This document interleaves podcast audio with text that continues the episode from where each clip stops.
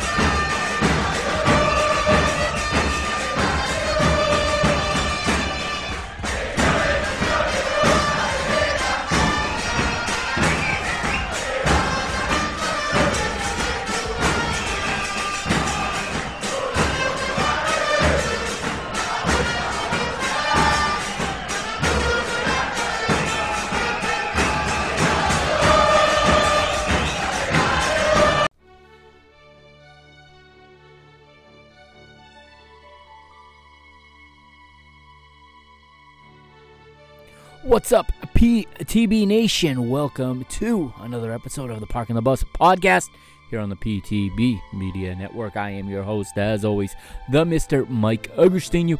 And today, in episode 28, we are talking about the round of 16. First legs of the UEFA Champions League. That is, of course, 2020 2021 as we are at the round of 16. We're in the, the halftime, if you will, of all of these matchups. Uh, one leg down, one to go in about a week's time. And there are some results that may surprise you, some that may not, but I'm sure by now you hear that music, and that can only mean one thing. That's right, it is time to talk some football. It is time to talk the greatest competition on the face of God's green earth. We're talking UEFA Champions League today and I can't wait to dive into it. And I want to thank everybody who's sticking with this project here. I know it's been a little bit of an intermittent um, release of episodes, but thank you to everyone who checked out episode 27 which came out yesterday. It was the the review of the final day of the Brazilian League, the Brasileirão.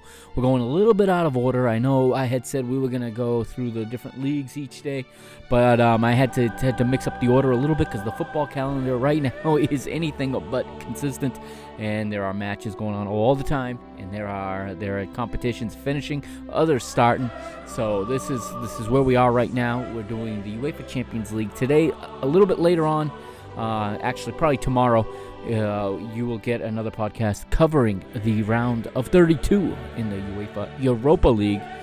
And then my hope is by the end of the weekend to get some more of the regular domestic league information out there to you. Uh, we got to talk English football. We haven't talked English football in a long time. And let's just say that things have changed quite a bit in the English Premier League. Uh, we also got to check in with the championship in the WSL as, as well as and we got a race brewing now in in Spain.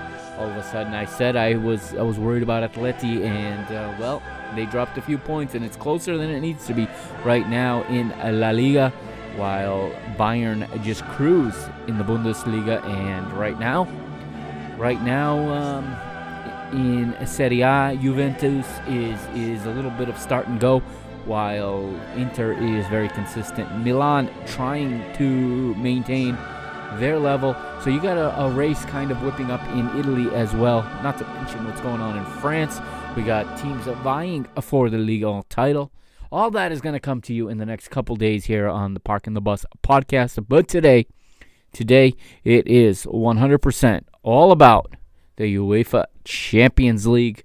You can follow the show on Twitter by uh, following at PTB underscore media and on fa- on Instagram at the same handle at PTB underscore media. Also, I announced in the last episode I'm working on a, a website now to mirror the Mr. Benfica website. Um, those of you that follow my Mr. Benfica show, you're familiar with www.mrbenfica.com. I'm working on something right now for the Parking the Bus podcast, which will obviously uh, cover a lot more information. Uh, instead of covering one team, it's going to cover what do we got about 12 to 10, le- 10 to 12 leagues right now that I've been working on. Um, so not everything can always fit in podcasts, so there will be information getting posted on a website to come in. Um, I would say in the weeks ahead, And like I've said, I'm working on a project to really bring you the best possible podcasting coverage of UEFA Euro 2020 when it kicks off this summer.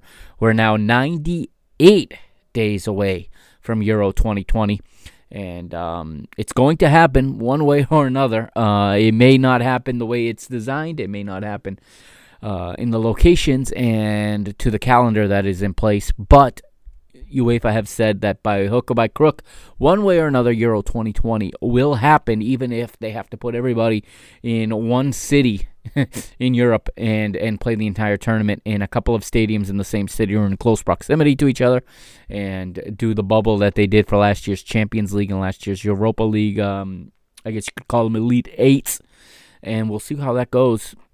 But again, like I said, this episode right now, this is all about the UEFA Champions League. So I'm going to take a little break here. And on the other side, we'll get right in to Champions League round of 16 here on the Parking the Bus podcast.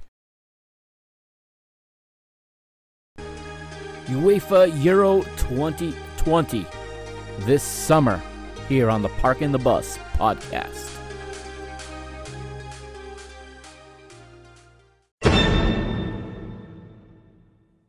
And welcome back to Parking the Bus, episode 28 here on the PTB Media Network. Let's go back in time just a little bit now.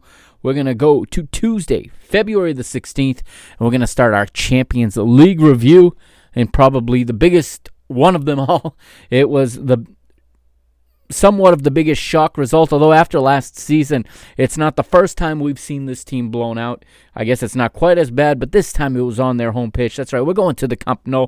We're going to Barcelona, and we have and we have a Barcelona versus Paris Saint Germain. Of course, like we said, at the Camp Nou, and the referee is the Dutchman Bjorn Kuipers. So let's take a look at the lineups to start it out. All right, we're going to start with the visiting side from France, the side that should be leading the French league but is not.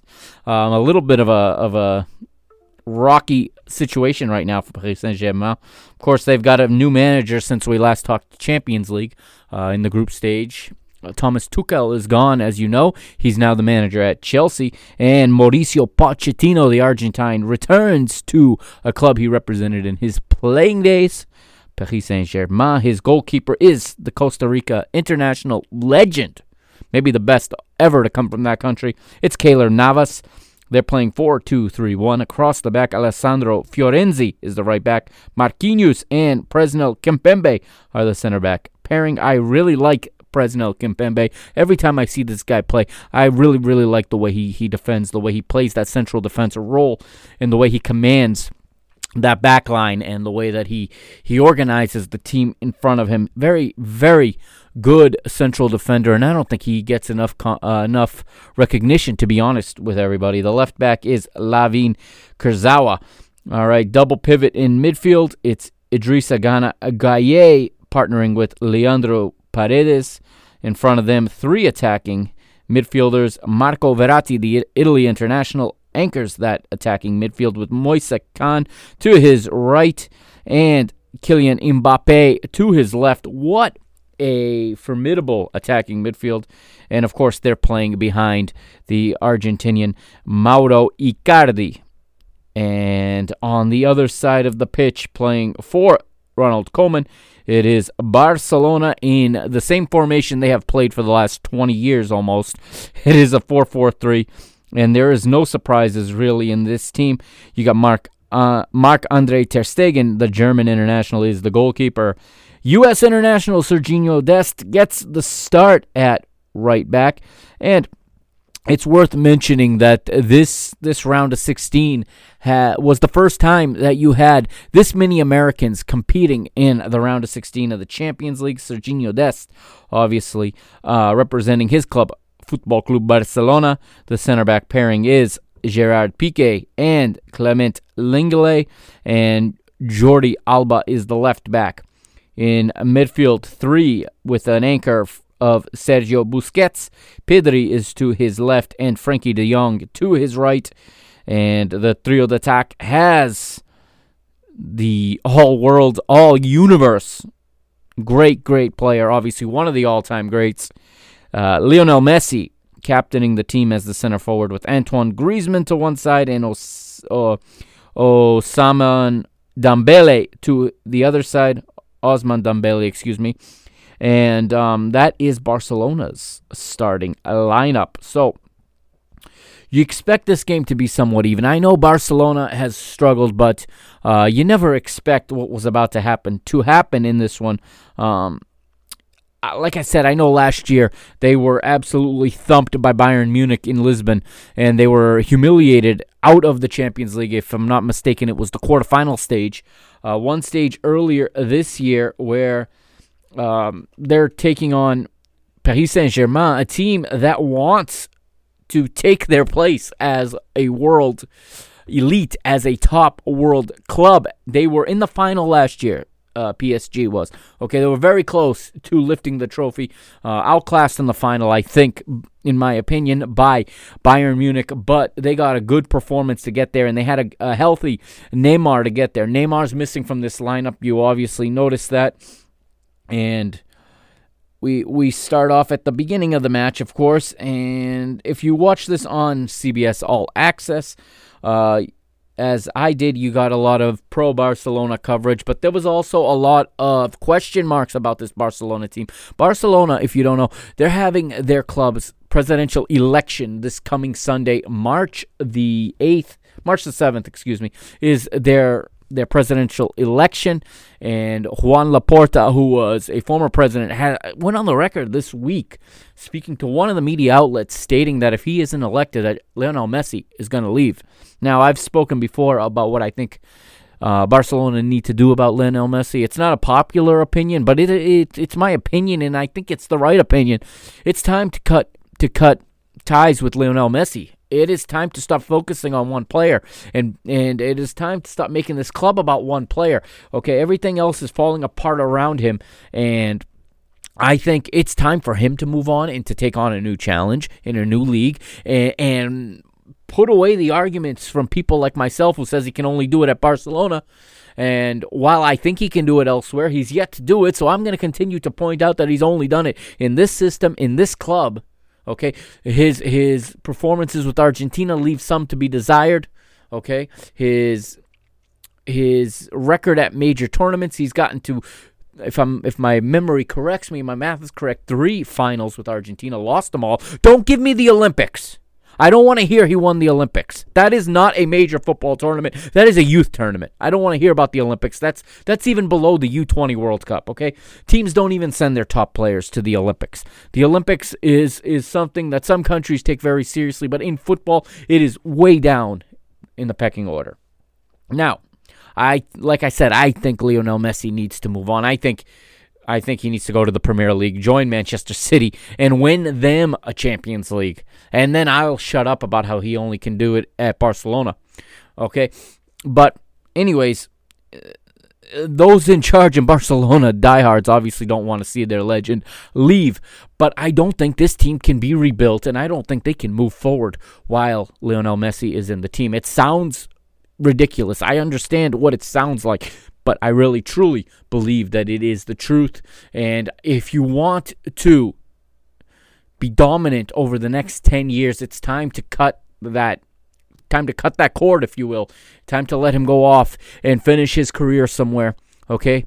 And it's time to rebuild a team for the next decade at Barcelona.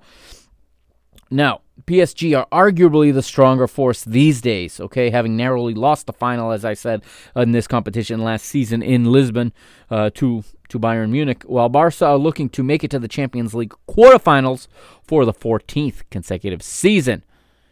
Ronald Koeman's team will have to be their best to overcome Mauricio Pochettino's side. And I think if you're listening to this podcast, you probably saw the match and you know where we're going with this and it doesn't it starts somewhat early but uh, it's a chance in the 18th for PSG it's Mbappe with a huge amount of space to pick out the pass for Icardi. Icardi one-on-one with Ter Stegen but can only trickle a feeble shot towards goal. Barca managed to block and scramble it out for an inconsequential PSG corner. Icardi should have done better but um, but the the message has been sent, and I think Barcelona knew they were in for a long day at this point. 20th minute, and Gueye will see a yellow card uh, for bringing down Pedri about 40 yards uh, from goal.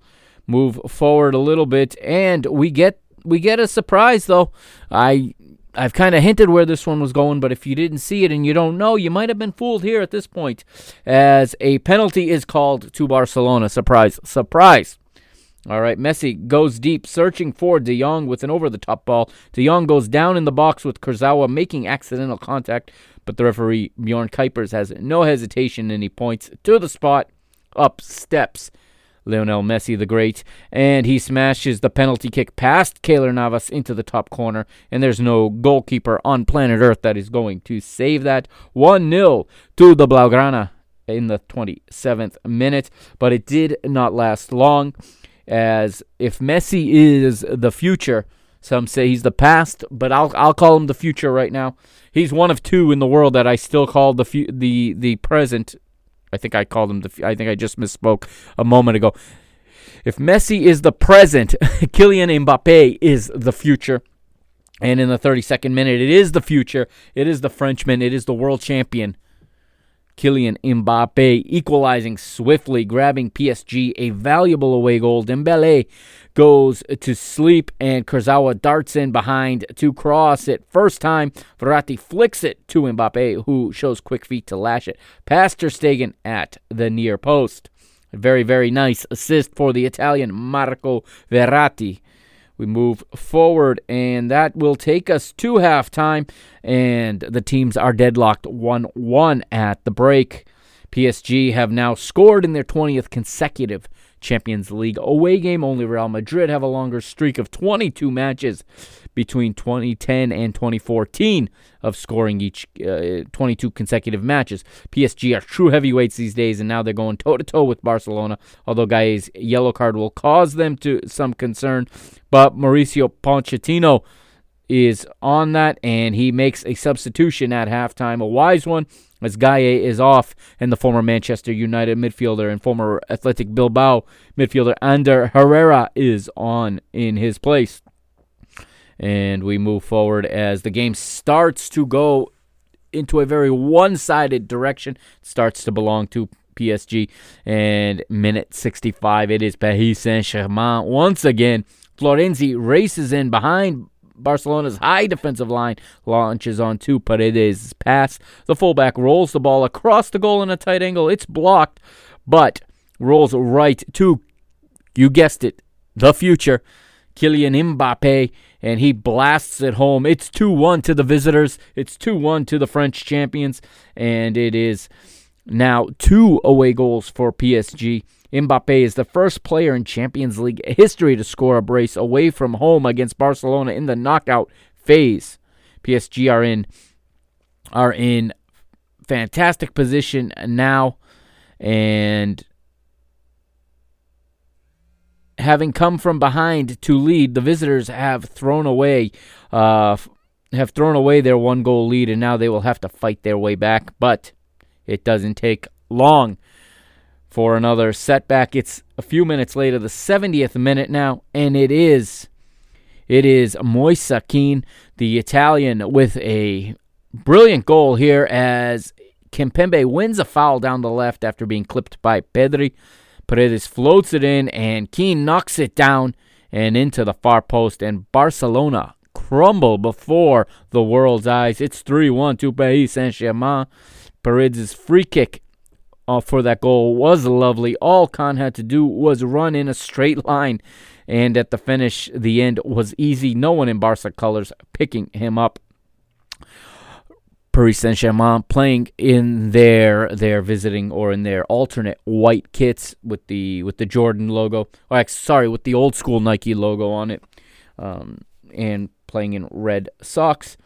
In the 71st minute, Ronald Koeman goes to the bench. Bar- Barca make an instant substitution. Mingueza replaces Serginho Dest, who's had a torrid time against Mbappe, but who wouldn't have a torrid time on a night like this against a player the caliber of Kylian Mbappe?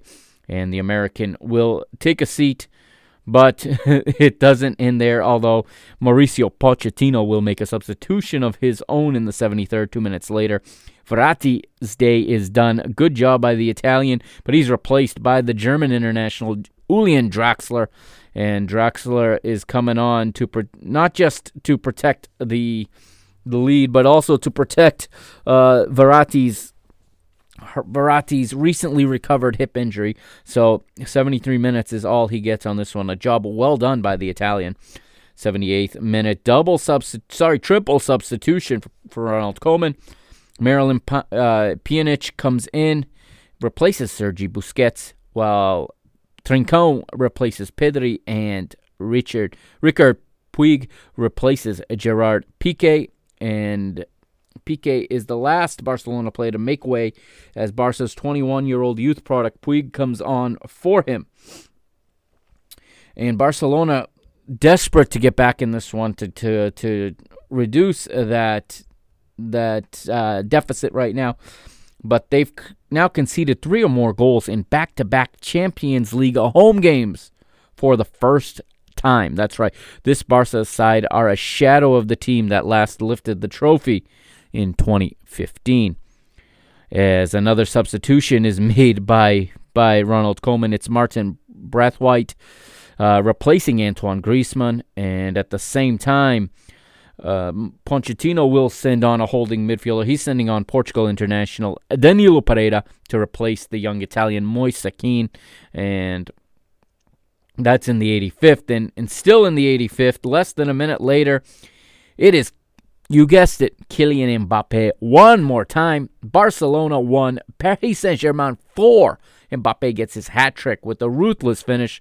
Barca give the ball away on the edge of the penalty area, and the Parisians punish them. It's three versus two at the back, and Draxler draws in Barca defenders before laying it off to the French international Mbappe, who makes no mistake, and who could expect him to? He is was just on fire on this night, and he wants everyone to know that he is the next global superstar in this game, and that he is a future Golden Boot GOAT nominee, maybe. Maybe we'll have that discussion in a decade's time about Kylian Mbappe, and we can argue comparing him to Messi and Ronaldo 10 years from now. We'll see. Mbappe got his, his career off to such a great start. Uh, sky is the limit for the French international. Draxler's timing on the pass for Mbappe was perfect. He had some superb awareness, and Paris Saint Germain very much deserving of this lead. Barca look disheartened at this point, and who can blame them? They've been outclassed by a PSG side in every single department. A comeback in the style of four years ago, remember that? Looks quite unlikely. Braithwaite uh, heads comfortably wide from Dembele's cross in the 87th. It's another substitution for PSG in the 89th. On comes Thilo Kehrer. Off comes Alessandro Florenzi. And that takes us to the full time whistle as PSG will head back to France for the second leg with a commanding 4 1 lead, four away goals. That means Barcelona have to score four at the Parc des Princes. Uh, very, very unlikely. And that is uh, that is all there is to say about that match. We'll see how this election comes out on Sunday. Four Barcelona, and we wonder what that's going to mean for Ronald Koeman, for Lionel Messi, for Gerard Piqué, for Antoine Griezmann, and a lot of these these high salaries in this club. Um, there's financial trouble at the Camp Nou, so we'll have to wait and see what the future holds for the the Catalan side as we move forward. The other match on the night it was RB Leipzig playing in a borrowed home. That's right, they moved their home stadium due to COVID restrictions to. Um, they played in the Puskás Arena in Budapest, Hungary. The referee is Slavko Vinčić, the Slovenian, and it is Leipzig ho- hosting, in quotations, Liverpool. And let's quickly go through those lineups. The visitors from the, the Premier League champions, Liverpool, with Alisson Becker in goal. 4 4 4 3 3 is their preferred formation. Trent Alexander Arnold is the right back. Ozan Kabak and Jordan Henderson, the center backs. Andrew Robertson, the left back in midfield. Georgi- Georginio Wijnaldum is the is the anchor in the center of midfield with Thiago Alcantara to his left and Curtis Jones. T- sorry, Thiago is to his right. Curtis Jones to his left. Up front, Bobby Firmino partners with Mohamed Salah and Sadio Mane. And what's there to talk about? There are two goals here, and they both belong to the Merseyside. Uh, to the Reds from Merseyside. They belong to Liverpool. It is Mohamed Salah and Sadio Mane. And Liverpool get two away goals, win on the road, and now they get to play the second leg at home. If I'm not mistaken, I don't think there's another neutral site for this one, and this is going to come up over the course of these next two episodes, um, both in the Champions League and in the Europa League several teams had to seek out neutral sites in, in other countries for their home leg due to COVID restrictions and due to quarantining laws and travel bans. So a lot of teams well, I shouldn't say a lot of teams, but a number of teams lost their home their home field advantage or lost their home leg and had to play at a neutral site. And in other ties, you had two neutral site games, yet you still had away goals being a factor. Um, will move from that match as Liverpool will head home with the 2 0 lead. We move to Wednesday, February the 17th.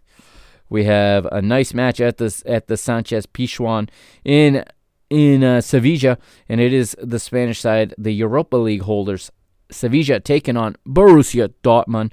And Dortmund come into Spain, and Dortmund will take a 3 2 victory on the road and take three away goals back to Germany with them. Let's look at the lineups quickly here for the, in this one. Uh, 4 2 3 1, the choice for Edin Terzic. Uh, he knows he's on his way out. He knows Marcos Rose is taking his place next season. The current uh, Borussia Mönchengladbach manager will take over at Dortmund at the end of the season. But it's Marwin Hitz in goal for Dortmund, and then Mateu Morey, Manuel Akanji, Mats Hummels, and Rafael Guerreiro make up the back four. The three in midfield include Jude Bellingham, Emre Can, and Mahmoud Dahoud. Uh, two attacking midfields in front of them. It's Jadon Sancho and it is Marco Reus, and they're playing behind Erling Holland. Erling Haaland, excuse me. And for Sevilla, they go with Yassine Bono in goal. Uh, Jesus Navas is in the back in their 4-3-3. The right back is Jesus Navas. He's the captain. Jules Kounde and Diego, Diego Carlos are the center backs, with Sergio Escudero as the left back. Center midfielder is the former Manchester City man Fernando. To his right, Juan Jordan, and to his left, Ivan Rakitic, the former Barcelona player.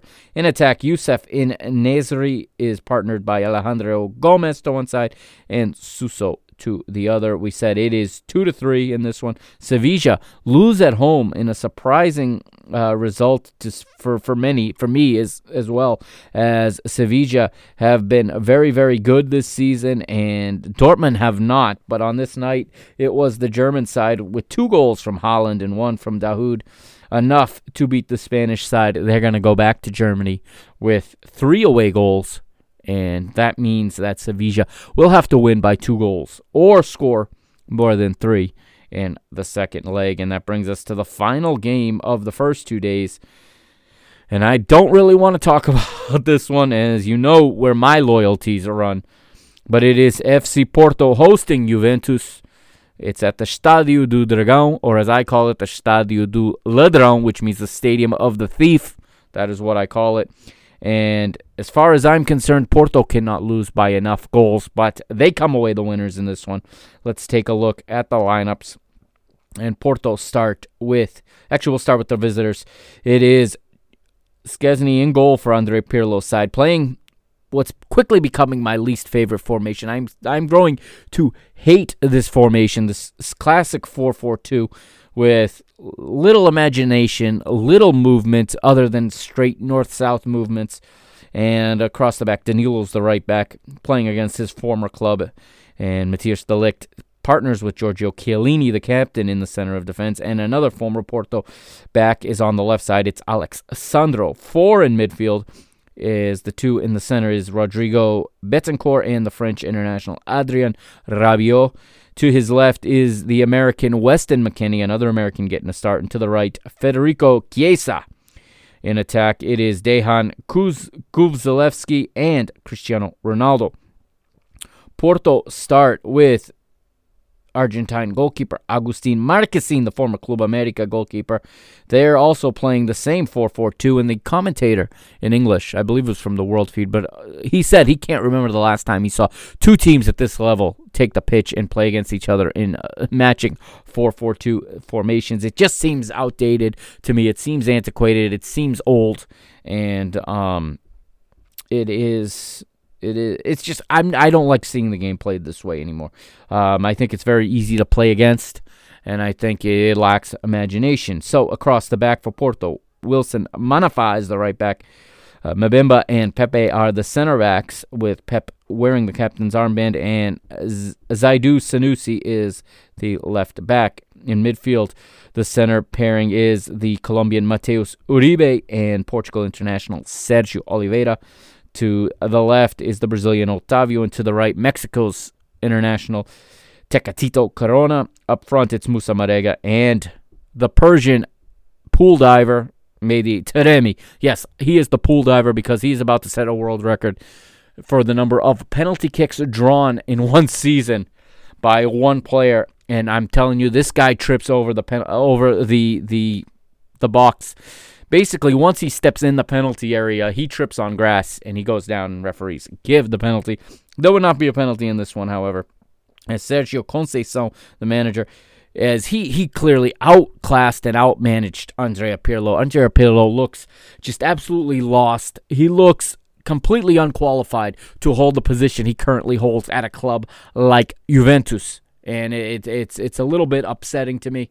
And um, he really did not do a good job managing this match. He's playing with all central players in that midfield. He's essentially playing with four central def- midfielders. Chiesa's more of a wide player than the other three, but still not a true out and out winger. Chiesa more of an attacker.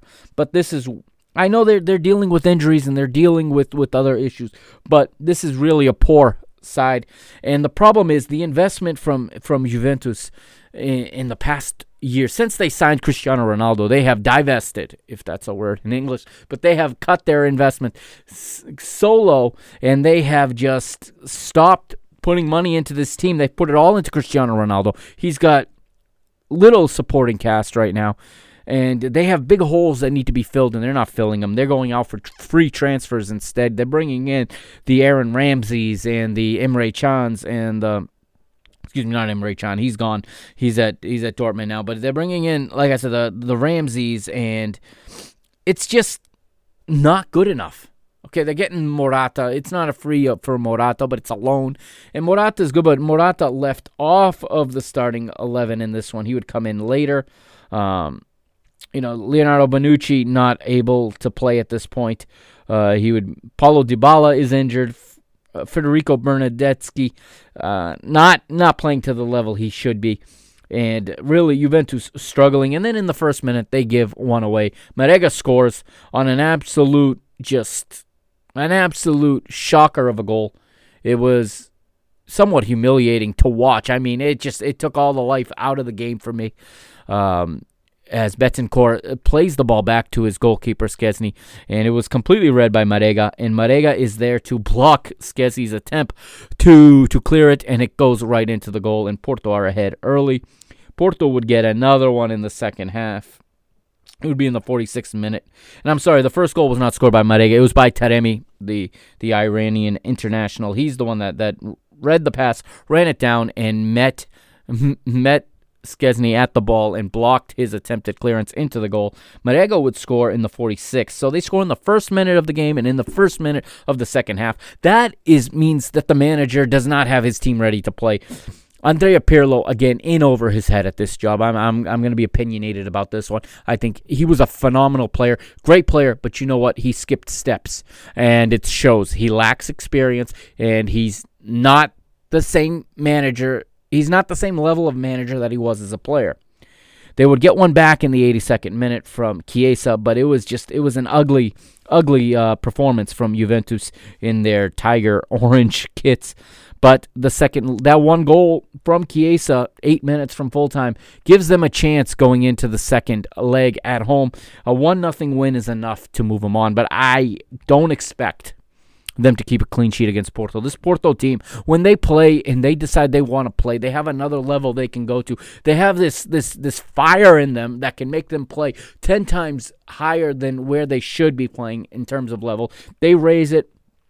You've got some players uh, that have no business being being Champions League knockout stage starters like Otavio okay, and like Manafá. But you know what? Manafá puts in a man of the match performance because this team has this ability to just take their game to another level, to play above themselves when the stakes are high and when the opponent is high. They raise their game. I hate FC Porto more than anything, but I respect the way that they take on these giants of European football with no fear and they take them on with the heart of lions. I know they're dragons, that's their mascot, but they take them on with the heart of lions.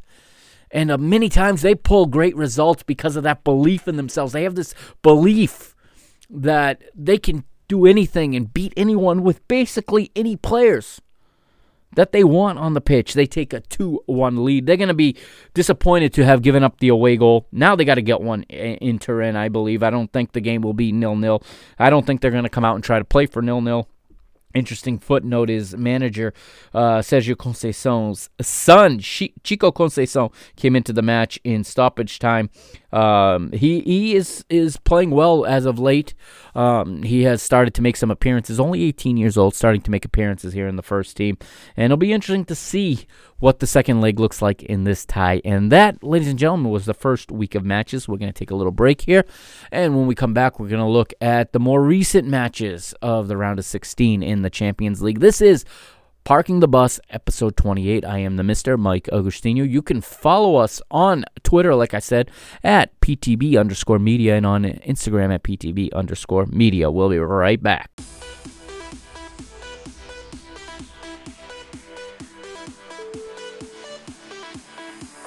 Parking the Bus podcast and the PTB Media Network congratulate Bayern Munich on winning the 2020 FIFA Club World Cup. Bayern Munich champions again.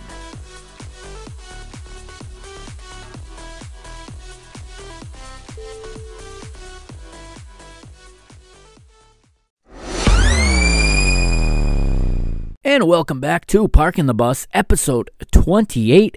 And we'll now continue our review of the round of 16, first leg action in the UEFA Champions League. And we move now to Tuesday, February the 23rd.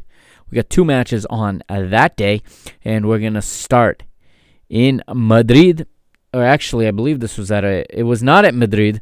Okay, it is Atleti, but they were in another. They were another team who had to arrange for a to arrange for a borrowed home as they had to play their home leg outside of Spain due to travel restrictions and due to mandatory quarantine measures put in place by particularly in this case the British government, the UK government as they are facing Chelsea. It's Atletico Madrid versus Chelsea. We're at the National Arena in Bucharest, Romania of all places.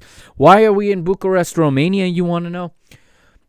Well, the club, you know, Atleti's board thought that uh, Genoa, Italy was a much better home, and that makes all the sense in the world because it's a lot closer. But no, no, no, no, no, no, no. no, no, no. Manager Diego Simeone wanted to play in Bucharest because he won a Europa League final there once upon a time, and because Atleti were so happy there the last time. Well, that was the first of many mistakes in this one. Let's go to it. Like we said, the referee for this match is from Germany. It is Felix Brych. And without further ado, I know we spent a lot of time in that first segment.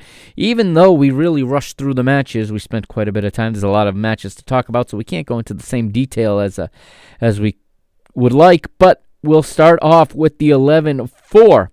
Chelsea, we mentioned Thomas Tuchel before as he was recently sacked by PSG, uh, picked up by Chelsea to replace uh, to replace Frank Lampard, which had to have been a hard decision for the Chelsea board to sack one of their playing legends, Frank Lampard, and um, remove him as manager and bring in the German Thomas Tuchel.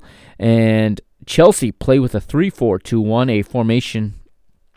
As I continue to say, I really am starting to like these three man backlines uh, with with wingbacks when necessary and their midfielders when when possible. So in goal they have Edouard Mendy, the three in the back. The captain is Cesar Azpilicueta, uh, Andreas Christensen, and Antonio Rudiger are the other two in the three-man backline. Callum Hudson-Odoi is the right wingback, while Marcos Alonso on the left, double pivot in midfield.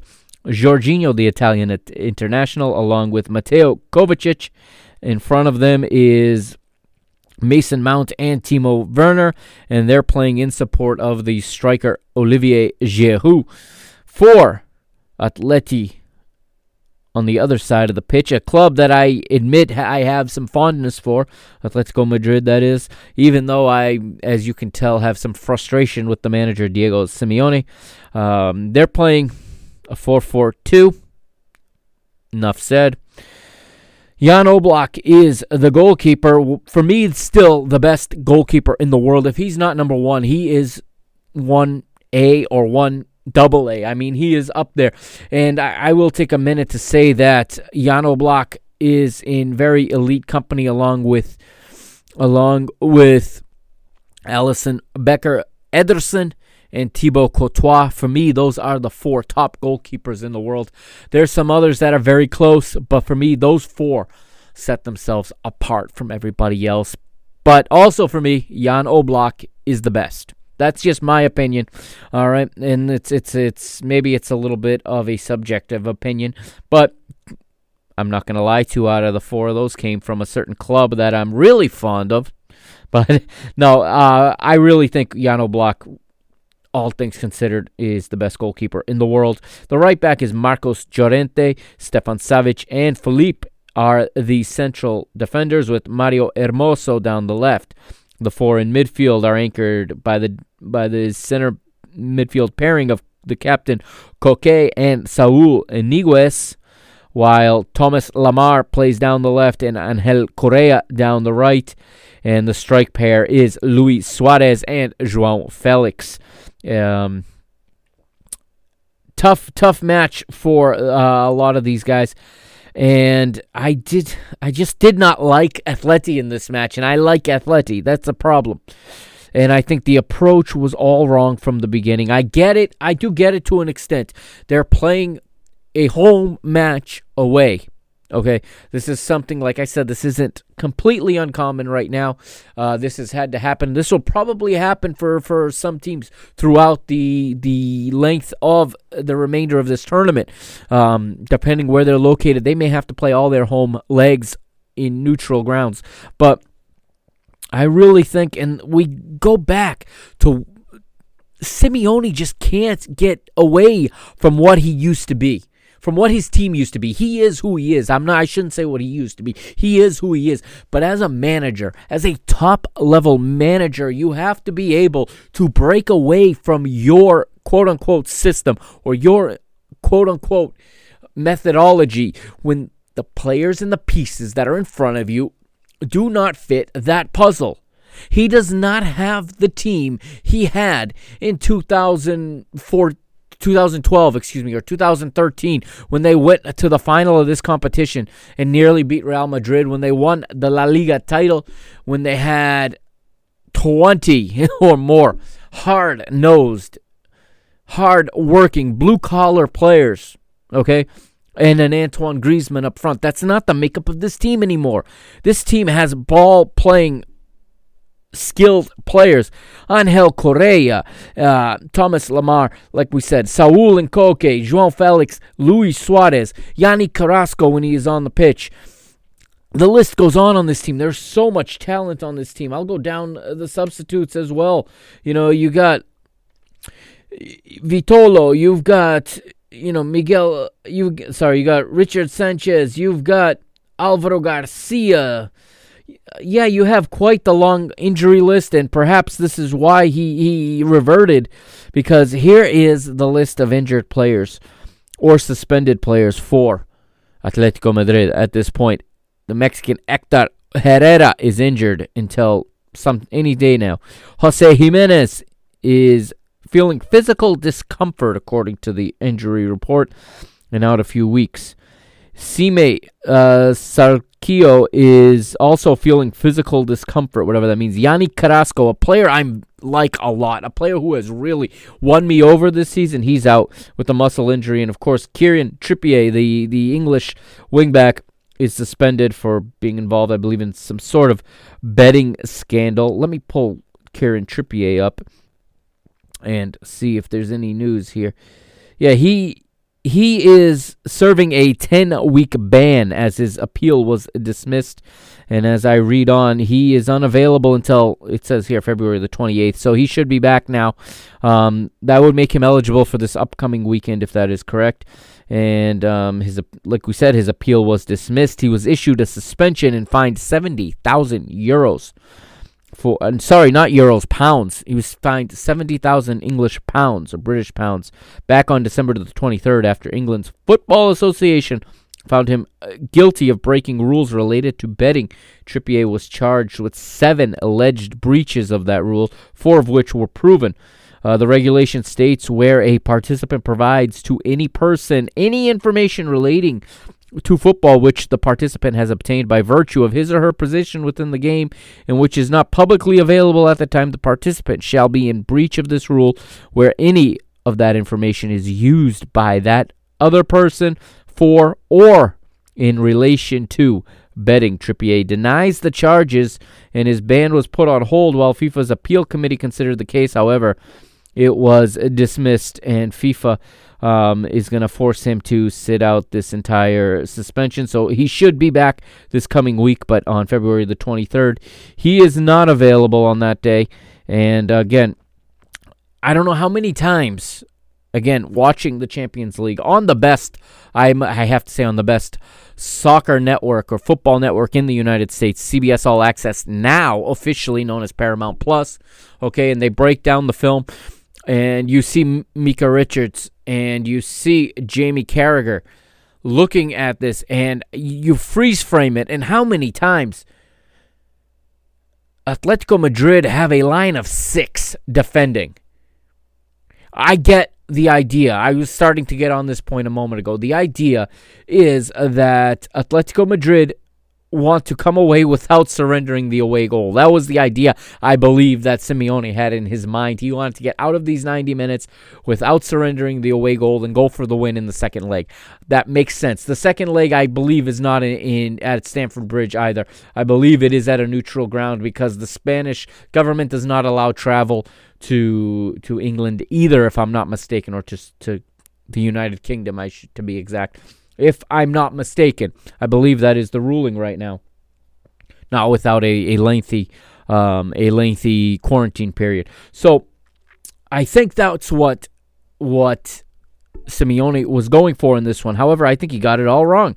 I think he had to play with the team he has the way they are designed to play. You have players like Suarez and João Felix who are being held back. How many how much time Felix spent half of this game playing as a as a wingback. I mean, he was so far back, lining up next to his defenders and his his deep lying midfielders, cutting off passing lanes when he cost 128 million euros. He was brought in uh, to put the ball in the net or to set up what he does better than than anything else that he does. He sets up his strike partner for goals. That one brilliant season he had at Benfica, okay?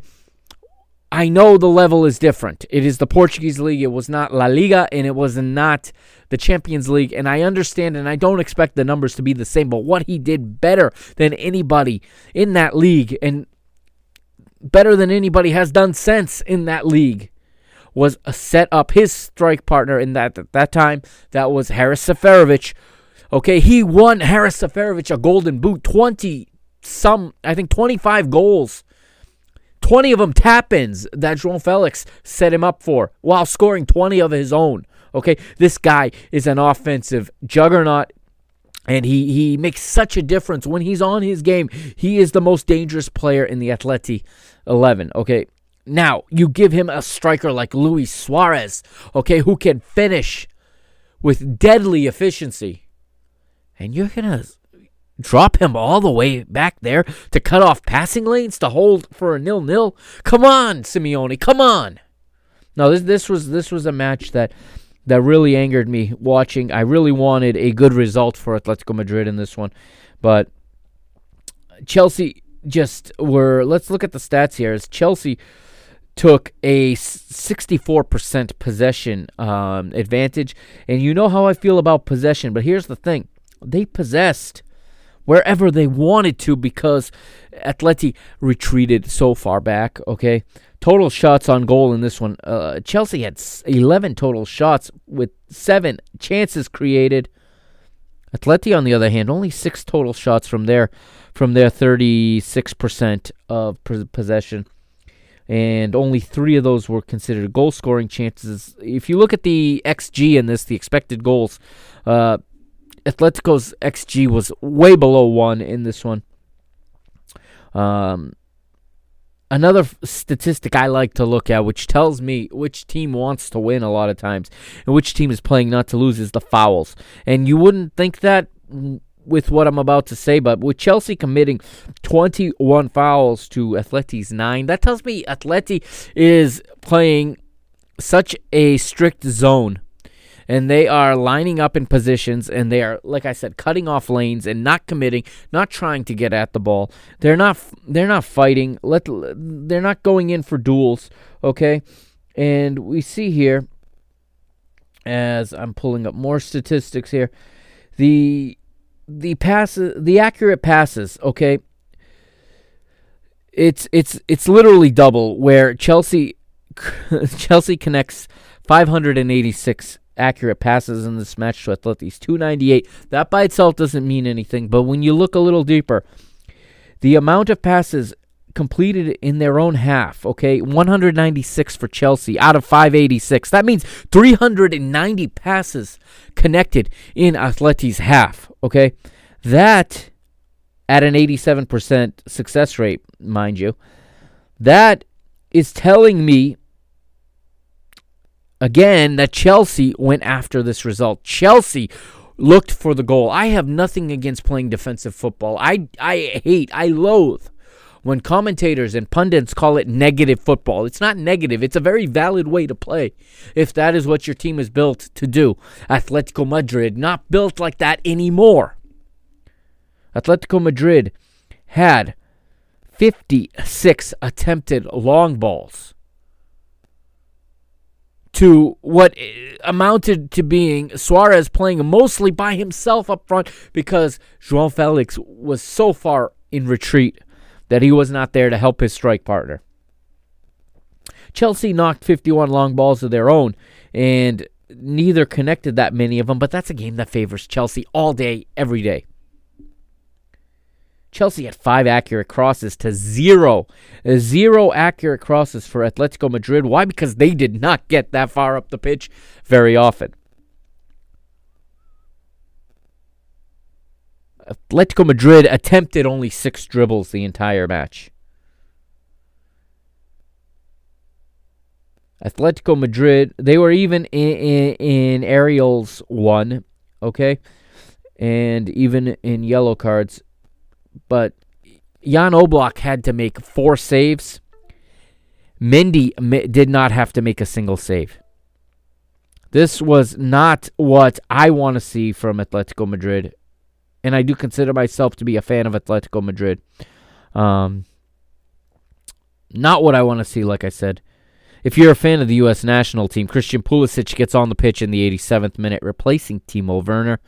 Um, disappointing for, uh, to see. You know, his playing time has dwindled a bit, and I'm sure U.S. fans were hopeful that with Thomas Tuchel coming into the fray and taking over the side, that his former Dortmund player Christian Pulisic would find himself in some more playing time, but that was that hasn't been the case so far. It is what it is. I mean, he he's got to learn. He's got to be a big boy and win playing time. When you make the decision to go to a club like Chelsea, okay, he left Dortmund where he was playing on his own free will. Yes, he had a great offer, and you know, Chelsea were desperate to sign him because they were about to go into a transfer ban, and they picked him up when they could. That's fine, but when you take on a transfer like that and you take on the kind of money he's taking on, you got to fight for your place in the team or you're going to be left behind. 18 months ago, Christian Pulisic is far and away the best American male football player on the planet. Today, I don't I don't hold him in that regard. I have Weston McKennie way above him right now. Weston McKennie is having a fantastic season. He has surpassed Christian Pulisic. Yes, they're not the same player. It's it's not apples to apples, but just in terms of form. Tyler Adams is ahead of Christian Pulisic. Am I being a little critical perhaps and I know how much this can uh, upset US soccer fans when you when you criticize Pulisic. I get it, but it, the evidence is in front of you. You know, he went from being an important piece of a Dortmund team to agreeing to a transfer to Chelsea in the middle of a season which obviously if you you know, when you make that when you agree to to to to that transfer in the middle of the season for the following season. You know, your manager no longer is going to be so so motivated to play you. You know, it, it is what it is. Uh, there's that saying again. It is what it is, but it is what it is. I mean, if if if I'm managing a, a squad and I'm building a squad and I'm Borussia Dortmund or whoever, and now my player who I've been relying on is going to. I know he's leaving in six months. I got to start. I got to start uh, planning uh, for the next guy. You know what? The guy behind him is going in. He's just as young. Okay. I think Christian Pulisic found a harsh reality at Dortmund when he found himself passed by Jadon Sancho as the young gun, if you will, if, as the young the young phenom. Um, and now I'll argue that he's been passed by Jude Bellingham, um, among others. You know, er, obviously Erling Haaland has come into that side, and there's no comparison. He's one of a kind. Um, amazing actually that Red Bull sold him from their Salzburg team to their direct rival in the German Bundesliga. But that is uh, that is business. Uh, eventually, the ball does find its way into the goal here, and we have a goal in the 68th minute, and it is the Frenchman Olivier Giroud, and it was a quite a nice goal if I remember correctly. I'm pulling up the video right now as I'm watching it on my phone. Um, it's pulling up as I speak. I should have looked at this before, but as I pull it up, you know, I do remember Giroud having quite a a a quite a beauty of a goal, and I believe it was in this match. I don't think it was in a different match. I think it was in this one. As of course the buffering is just too much, but um, for some reason this match links straight to Daily Motion and doesn't give me the video like the app normally does. But it is Olivier Giroud with the goal, and Chelsea will get out of Budapest, Bucharest, excuse me. That's a whole nother story. This is a true story, and it's off the topic, but I was I did hear about this through um, a Spanish language podcast um, that covers La Liga and that covers Atletico Madrid. And yes, there were fans who, not this time, but the last time when Atletico Madrid played there, where you know Simeone said they were so happy, so felices as you say in Spanish, um, winning the Europa League, that there was a number of Atleti fans that int- had match tickets, mind you, but booked their flights not to Bucharest, Romania, but to Budapest, Hungary. This is a true story. They got confused at the name of the city. They went to the wrong country. They were nowhere near that match. They missed it because they booked their flights and hotels in the wrong place. I think that's why not go there again? What could possibly go wrong, right, Simeone? Well, the referee blows his whistle for full time 1 0 to Chelsea on the road. The second leg in, and I'm going to check right now where this second leg is being played. Second leg will be on March the 17th, and it will be played at Stamford Bridge, actually. So I stand corrected unless that will change in the next week and a half. Totally possible. We can never know from day to day what goes on and uh, what the regulations could change to. But on the same day, February the 23rd, we're now at Rome's Olympic Stadium, and we have Lazio taking on the champions Bayern Munich, now crowned as world champions as well in this round of 16. The referee is from Israel. It is Orel Grinfeld. And let's uh, take a look at the lineups for this one. We'll start with the Italian side, Lazio. The veteran Pepe Reina is in goal for for Simone Inzaghi's side. They're playing with three at the back, a 3-5-2. Uh, again, the formation I tend to like, although the result in this match does not uh, support that very much. But across the back, Patrick, Francesco uh, Acerbi, and Matteo Pablo Mus- Musacchio are the three defenders. The wingbacks are Manuel Lazzari and Adam Marusic, while the three central midfielders, Lucas Leiva, anchors with Luis Alberto to one side and Sergei Milinkovic to the other side. Up front, a strike partnership of Joaquin Correa and the captain, Ciro Immobile. For the champions Bayern Munich, Hansi Flick sends out a 4-2-3-1 formation. He's got Nick, he's got his captain Manuel Neuer in goal. Niklas Süle is the right back. Jerome Boateng and David Alaba Alaba in central defense with Canadian Alphonso Davies as the left back. Double pivot. Maybe one of the best double pivots in the entire game of football right now, and it is these two here at Bayern Munich Joshua Kimmich and Leon Goretzka partnering up. In front of them, Leroy Sané to the right, Jamal Musiala to the center, and Kingsley Coman on the left.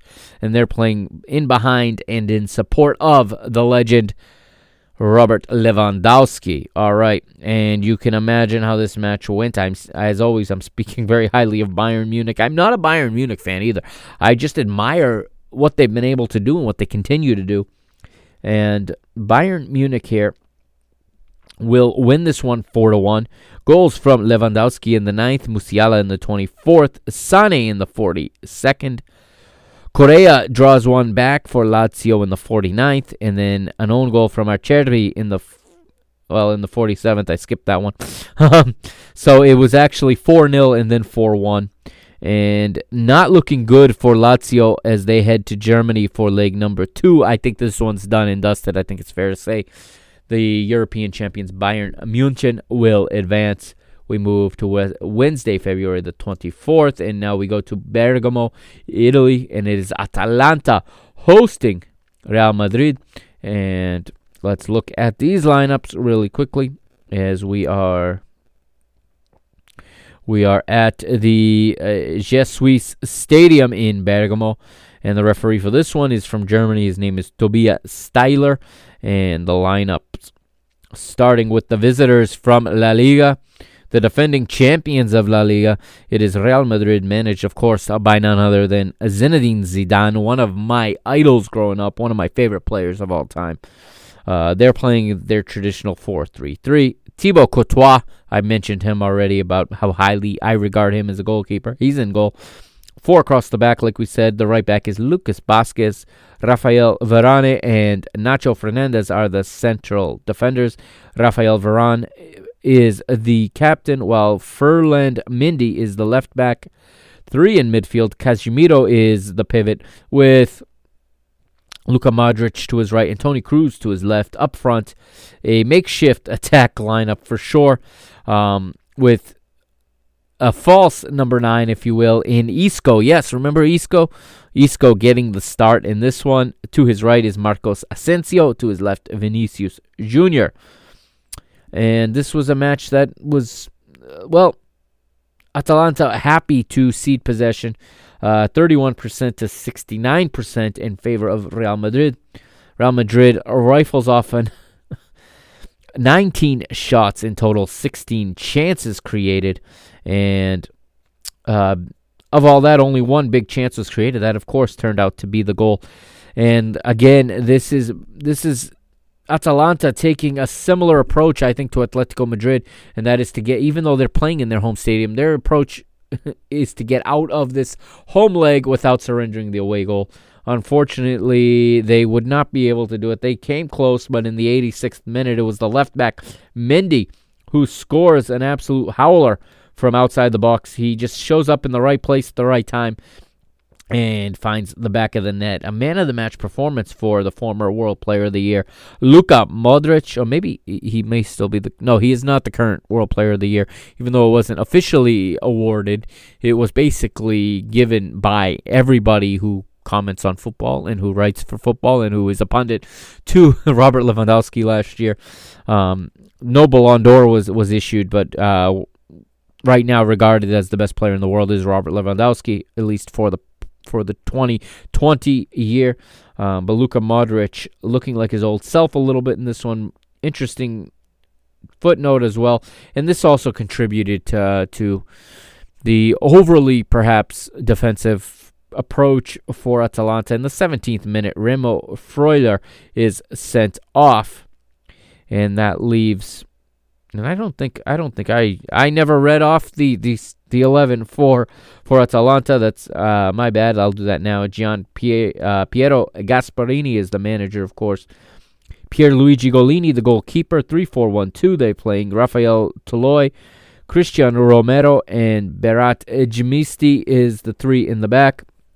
Four in front of them, Joakim Maehle, Martin Derun, Remo Freuler, who I just mentioned, who was sent off in the 17th minute, and Robin Gosens uh, make up the four man line in front of the back three, with Matteo Pessina in front of them as a true number 10, and then Duvan Zapata and Luis Muriel as the starting strikers. Uh, notable absences here, of course, um, one of last year's darlings for for Atalanta, Josip Ilic. He would make an appearance in the 56th and then be subbed off again in the 86th, uh, possibly with an injury.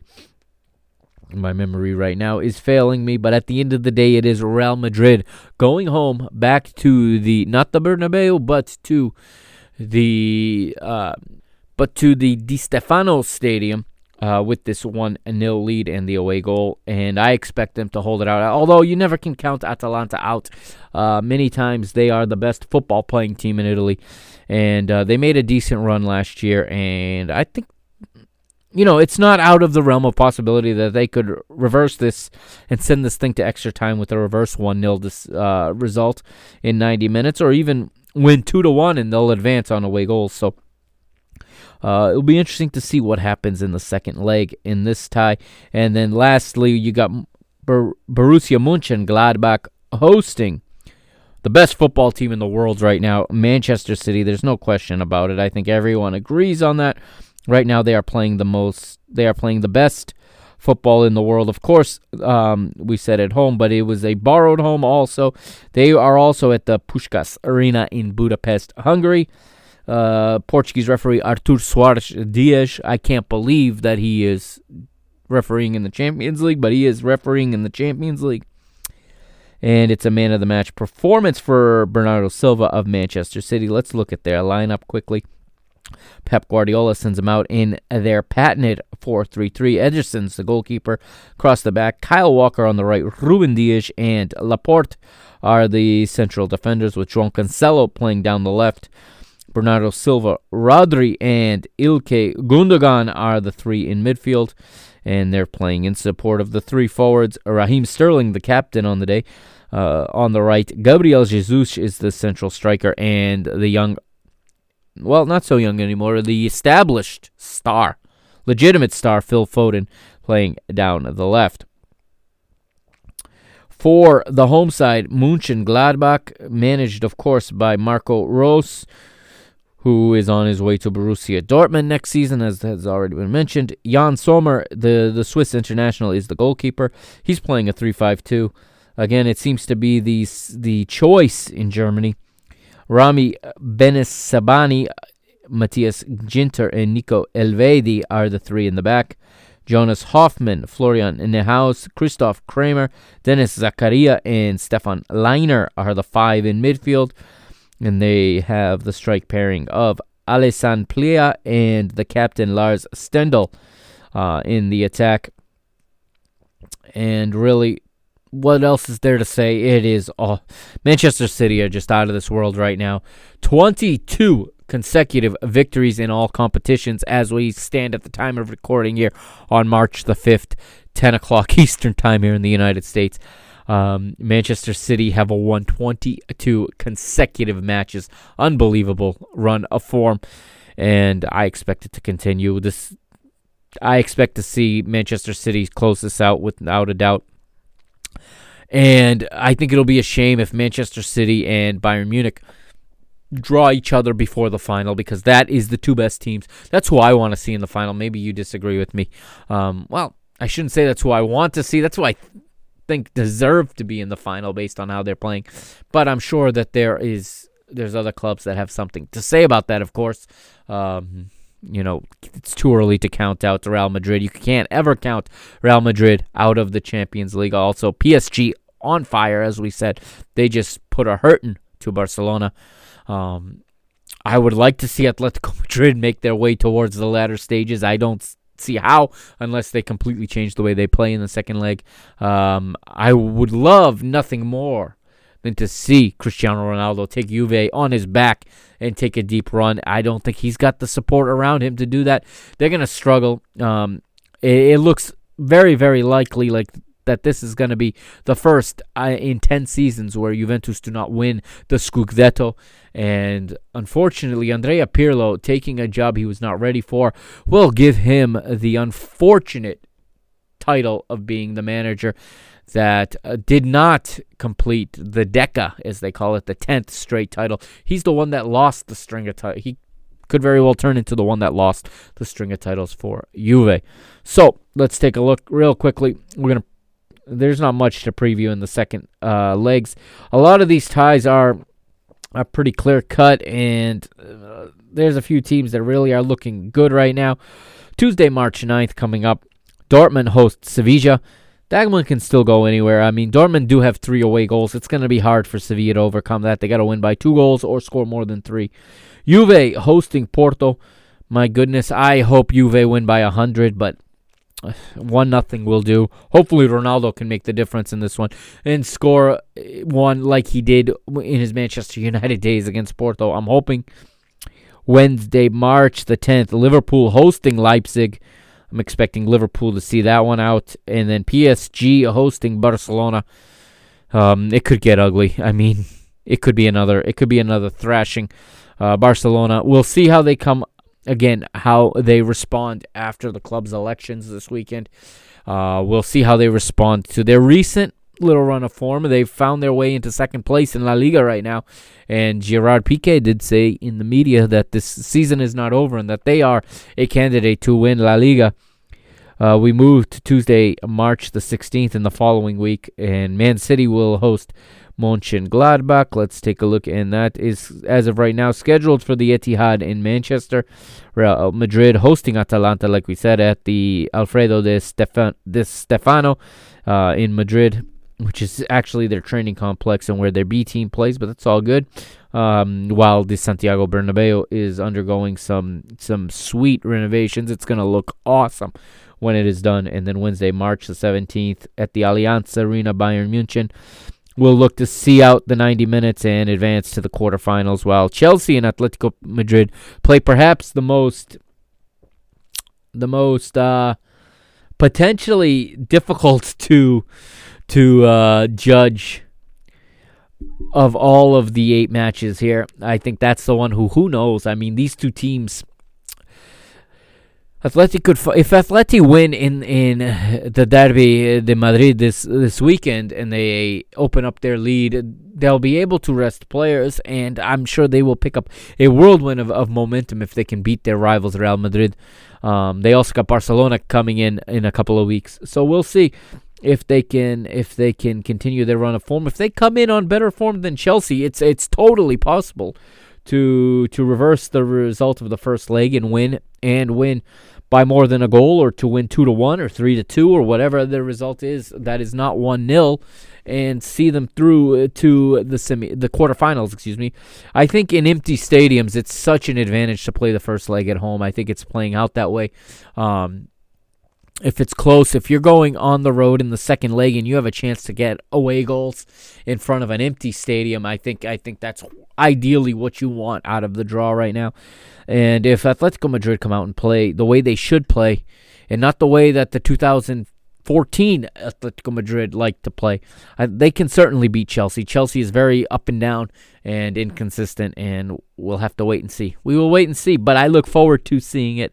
And uh, that that that covers uh, leg number one in the round of 16 from the UEFA Champions League. It has been a bit. We've gone over an hour here, and I hope you've enjoyed. Uh, hope you've enjoyed the show, and hope you enjoyed the look at these matches. The next episode coming up will be a UEFA Europa League uh, review, and it's going to be even less in depth, obviously, because there's 16 there's actually 32 matches to talk about. There's going to be a lot of reading of results and probably focusing in a couple of matches, but that'll come to you shortly in the next day or two.